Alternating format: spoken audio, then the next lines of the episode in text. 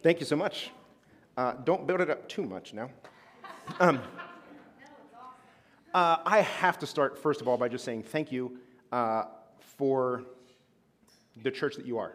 Um, you do a thing that I just am begging all of our churches to do um, at all, and you're doing it really, really well, and that's loving on Dan. Um, my job, as Randall butchered, um, is. We practiced this. No, just kidding. Um, my job, my role at the national office is I'm the director of, of congregational and pastoral vitality, which means church health and pastoral health. And the thing that I'm talking about today goes right along with that. But one of those things is just, man, if we want to have healthy churches, we have to have healthy pastors. And you know how you have healthy pastors? Give them a break. it is hard work. It is hard work. And so, what I want to make sure that you hear from me is thank you for taking care of your pastor, but also thank you for taking care of my friend Dan. Um, I got to hang out with him. You guys are going to be jealous. Somebody said not to mention this, but here we are. I already let it out. Um, I got to do dinner with him on Friday. I got to go for a hike with him yesterday. Um, just any time with Dan, as you all already know, is just a joy. He is a gem. Keep taking good care of Dan. Um, that's my plea, and that's my just celebration because I know you'll do that. So that's where we start. Uh, where we're going to go is talking about, again, Sabbath, but not just sabbatical for pastors, but rest for people who are in the kingdom right? Believers. Throughout the Old Testament and the New Testament, we hear a ton about rest and Sabbath. And we see this modeled in Jesus' life. We see this in the Ten Commandments. We see this in creation. And I'm going to unplug a lot of those. But the central, ta- the central thought that I want to put in your brains for you to look at the, the rest of the sermon is this line I believe that the language of Sabbath may just be the new language of evangelism. The language of Sabbath may just be the new language of evangelism. And what I mean by that is if we look at the language of Sabbath, think of like a color palette, right? Um, you don't just put pink and red in a room together. Those don't make sense. You, you have a sort of a, a sensibility and intentionality around those, the colors that you put. Same thing with Sabbath. The words like, and we'll get into this more, but rest, peace, hope, joy. Um, I believe that that is the new language of evangelism. And when I say new, what I mean is historically, the American church and the church in the West, I think, has made a, a bit of an error in focusing on the wrong things for evangelism. We often start with sinfulness, right? We see sin in somebody's life and we feel like we have to point that out. We have to call it out. Uh, I'm saying this truth in love is how we, we, we package it, right? Which oftentimes is just, I need you to hear my opinion about your life sinfulness. We talk about wrong behavior, wrong beliefs. We try to come up with academic uh, arguments to say, you should love Jesus. And the world that I see outside the church and even inside the church, that's not particularly alluring. Right? Walk up to somebody and say, hey, there's a lot of sin in your life. That does not endear you to them. Blessings. But what if instead we used words like joy? rest, renewal. Doesn't that just sound better? And throughout this entire, this entire sermon, I want you to keep this idea in mind. Food is really important to me. I'm going to teach you some stuff about food today. Because Jesus and food, I mean, they're my two favorite things. And my wife. I believe this to be true about Sabbath. I think it is a little foretaste of the new creation. Do you know what an amuse-bouche is? Anybody know amuse-bouche? This is one of those cool words. Amuse-bouche. Yeah, thanks, friends. We should hang out after this. Amuse-bouche is like an appetizer, but smaller. An appetizer is not like at Fridays and, and Applebee's where you just go get a bunch of fried stuff.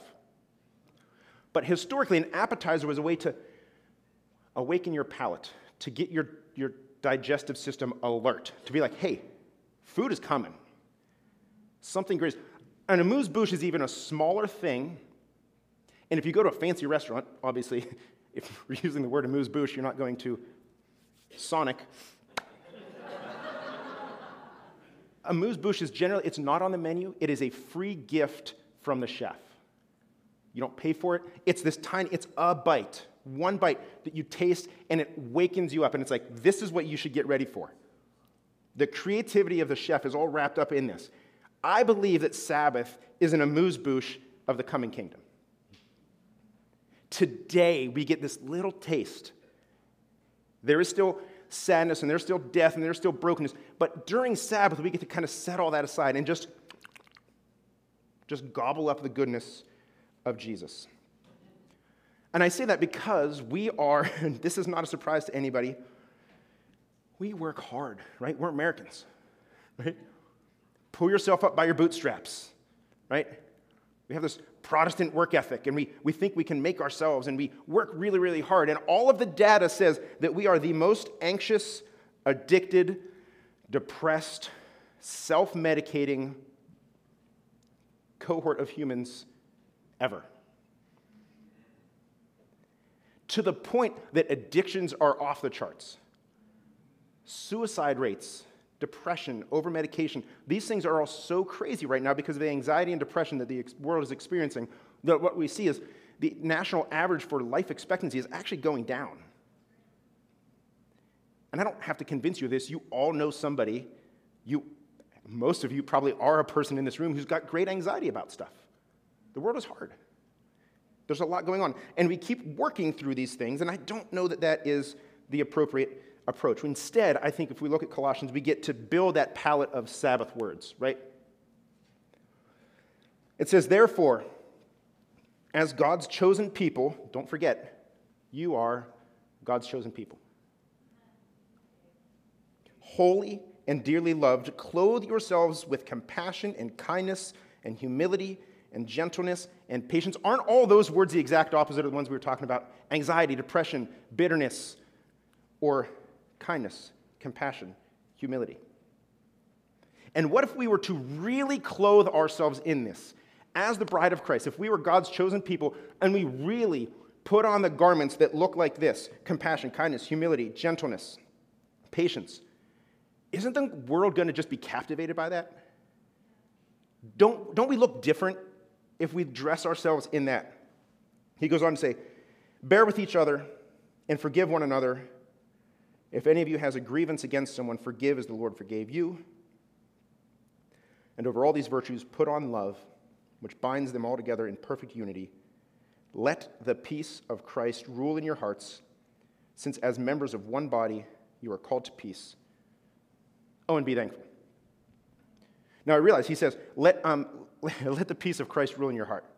And I've been married 18 years. I know that just telling somebody, do this thing, doesn't work, right? Like, my wife, if she's anxious or worried about something, I say, oh, just don't worry. That's helpful 1% of the time. So we say, let the peace of Christ rule in your hearts. You need to know how to do that, right? Like, cool, yes, I want to do that.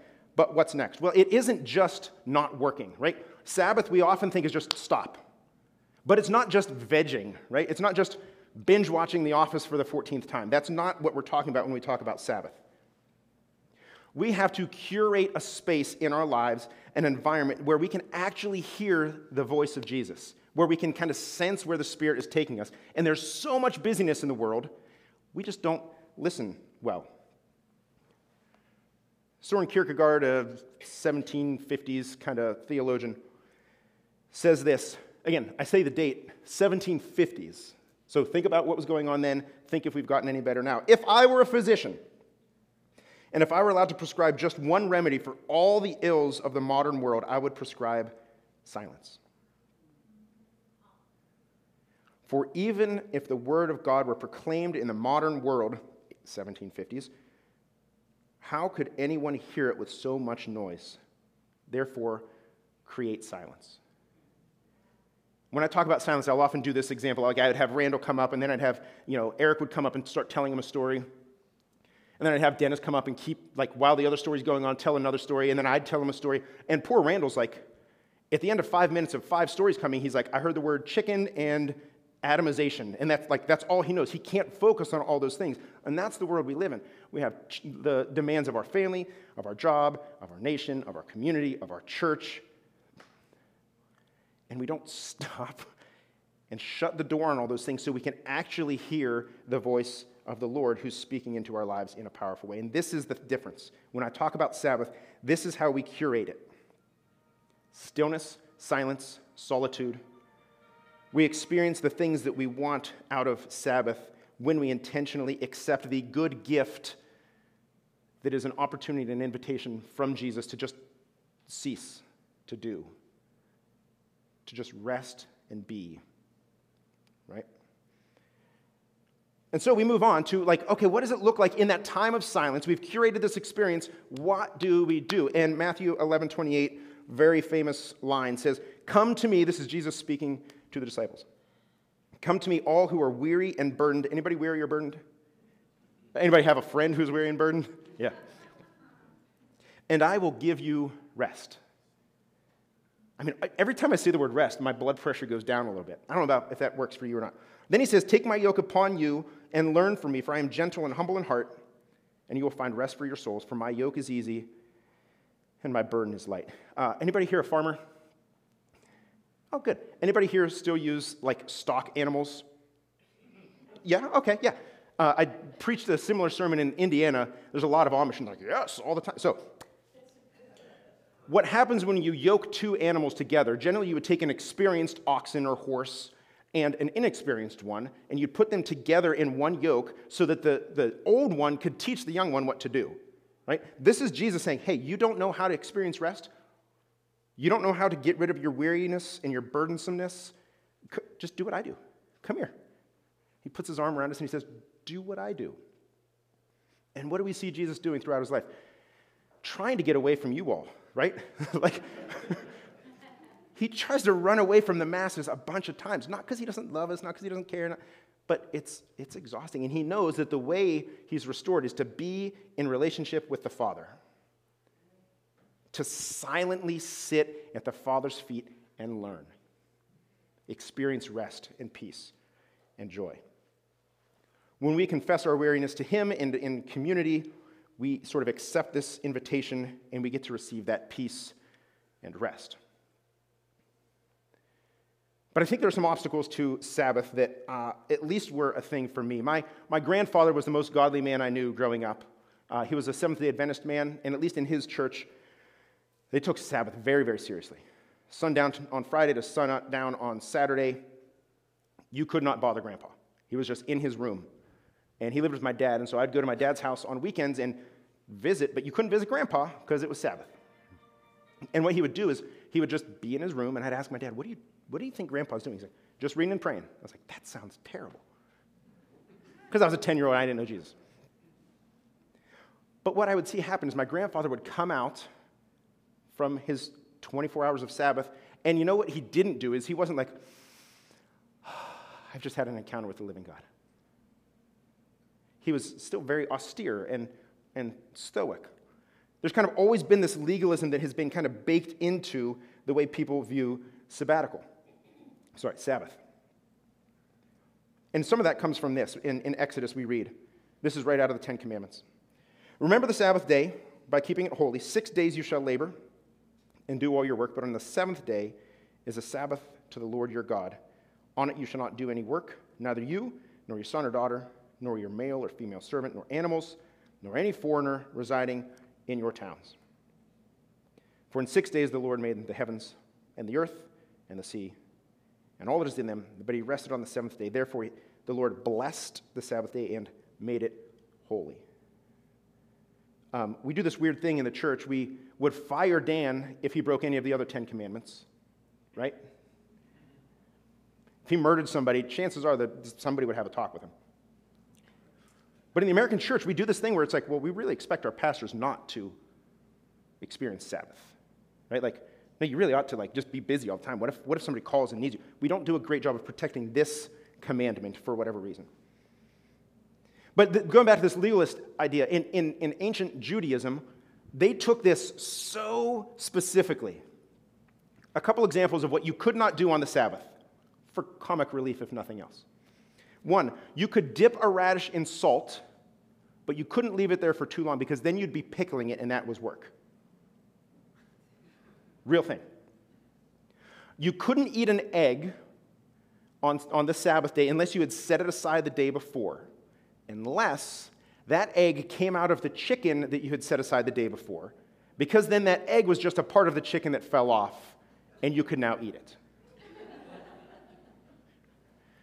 you could only walk 3,000 feet from your home unless, you know, like maybe your BFF lives 4,800 feet away. You, could walk 3,000 feet and then set up a tent, and then you could walk another 2,000 feet. But you couldn't just go 5,000 feet. Craziness, right? But I think sometimes the, the approach that we take to, to Sabbath is like, well, we got to be very particular, and I can't do anything except this austere Stoic things. And I want to paint a different picture for you. In the third century, fourth century, both Jewish leaders and Christian leaders got together and were like, that's not what Sabbath is about at all. Instead, we ought to, we ought to think of Sabbath as a guest coming to our home, an honored, cherished guest that comes to our home every Saturday or Sunday or Wednesday, whenever you can do it. But you make preparations for an honored guest, right? If the queen, well, if the king um, was coming to your house, you would probably put your underwear away, right? You would probably like clean the toilets. You would prepare the environment for something special to happen because you have honor for the guest. And it reminds me, that this is a picture from a wedding that I was in. Um, they do these things now. I don't know what they're called. Great reveals. Anybody young do one of these? Like you actually see the spouse, the wife before. Yeah. Is there? What's the name for that? First look. First look. There it is. Thank you. The first look. So this couple, one of my best friends, they, were, they live in Colorado. We went up to the mountaintop where they had gotten engaged, and, and they, you know, the bride comes out of the thing, and it's just this really tender moment. But my friend Joe was perfect. Trimmed his nose hairs, trimmed his ear hairs, made sure there was no lint on his jacket, and he saw his bride, and he instantly started to sob. And his wife came out and she had already trimmed her nose hairs and ear hairs too. And she's presented to him, and there's this mutual love and affection and adoration and expectation. That's what Sabbath is. It is an invitation for me to just sit every week and date the living God, to just sit in his presence, to be restored by the good works of, of who Jesus is. Genesis 1 talks about this in, in, in the creation story. God saw that all he would, had made was good, very good. And there was an evening and there was morning the sixth day. Thus, the heavens and the earth were completed in all their vast array. By the seventh day, God had finished the work he had been doing. So on the seventh day, he rested from all his work. Then God, again, blessed the seventh day and made it holy, meaning he set it apart. He made it something different. Because on it, he rested from all the work of creating that he had done. Um, it is not the case that the Trinity, Yahweh wasn't like, man, my hands are really tired. That Grand Canyon was hard to dig out. Right? It wasn't like a more intellectual approach where he's like, man, I just had these random pieces and I came up with a platypus. That was really, like, that was exhausting for me. What he's doing is he's modeling for us, the people that he has created, a clearing of his schedule so all that's left is time with his people. Right? So, um, again, I, I love food. Does anybody here barbecue? I don't mean grilling hot dogs, but I mean barbecue. Great. Um, brisket, right? Everybody's favorite. If it's not your favorite cut of meat, don't tell me. It's everybody's favorite cut of meat. But there's a lot of preparation that goes into it, right? Salt and pepper. You got to trim out that weird triangular wedge in the middle of fat so it lays flat. And then you, you put it on the, the smoker or your charcoal or your oak for 16 hours. And then what do you do? You pull it off and you start cutting it up, right? No. You'll ruin it. What is the last step of making barbecue? It rests. Because all those juices are popping around in there, right? And if you cut it, uh, those of you who maybe don't barbecue, but have you ever like put a, a bratwurst on a grill? You pick it up with a fork and all that juice squirts out? So those are tears. That's what those are. Those are sausage tears. Rest is not an accidental part of the story. It's an integral ingredient in creation. It's baked into how we ought to relate to Jesus. It's not that he got done early. It's not like, oh, I got all this time. I guess we'll just look at each other. No, he, like, this is a part of the plan. And somehow we just reject it. We just kind of forget about it. We dismiss it. We don't. It's like there's a Christmas gift under the tree with our name on it. And we're just like, oh, I'll get to it. Maybe next year.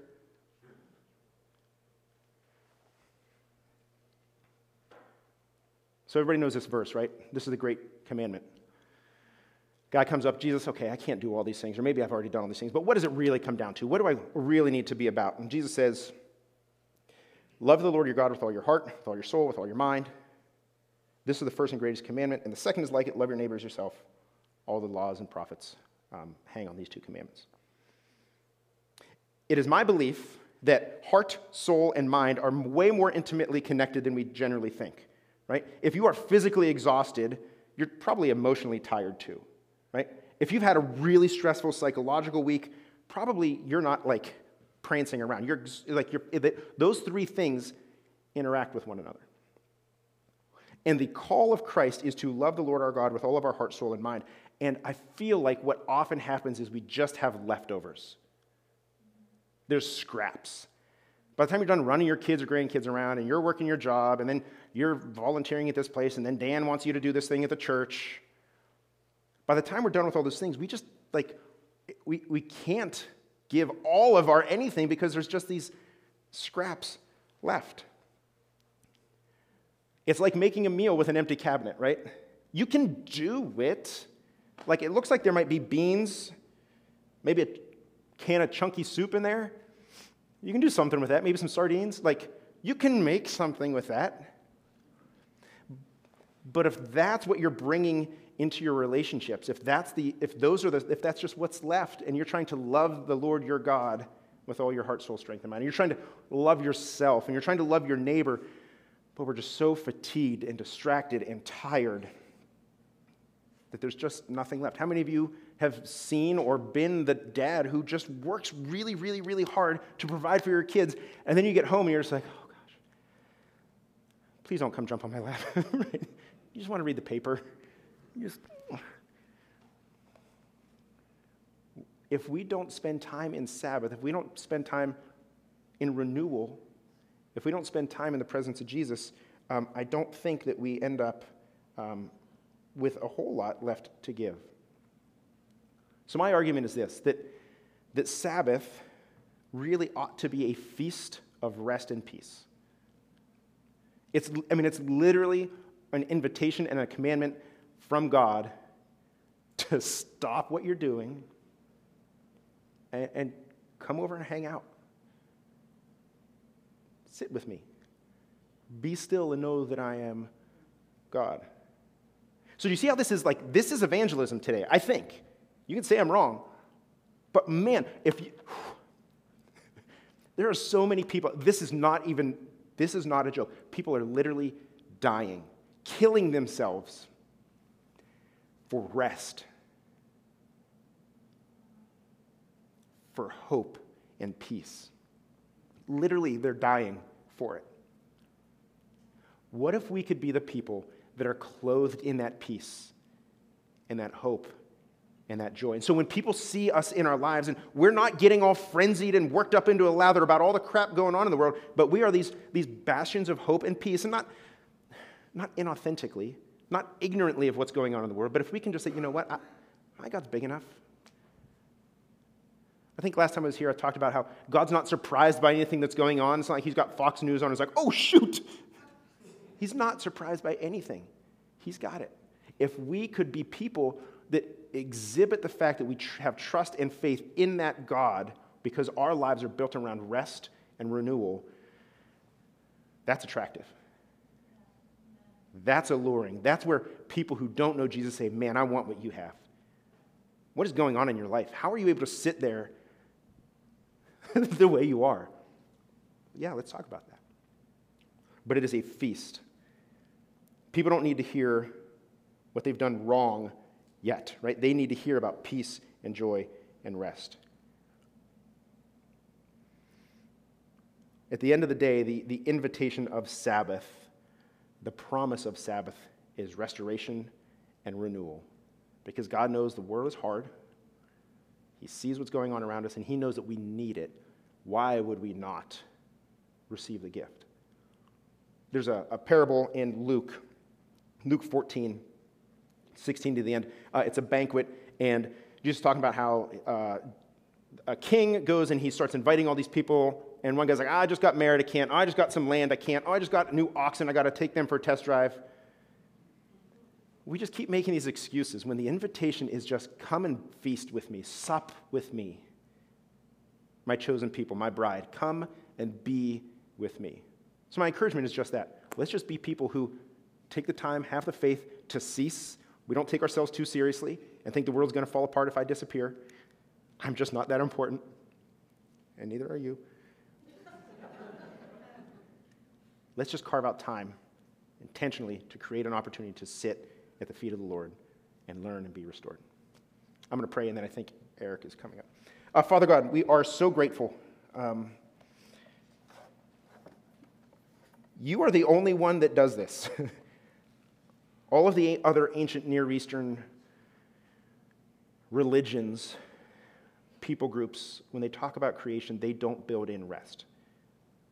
You do, from the very beginning. It's an invitation that you've extended to us since the world was, was crafted. So, Father, I pray that as we, um, your people, look out at a world that is filled with despair and anxiety and depression, Lord, I pray that we would not be people who add to that, um, but that we would be people who can produce, um, uh, who can provide uh, alleviation for the stresses of the world because people see us, and in us they see hope and faith and joy and peace and patience and kindness and gentleness and self control. Lord, we commend the rest of this time um, to you. We pray that your spirit would be close to us and that we would recognize its presence in us and among us. And we pray all this in the name of Jesus. Amen.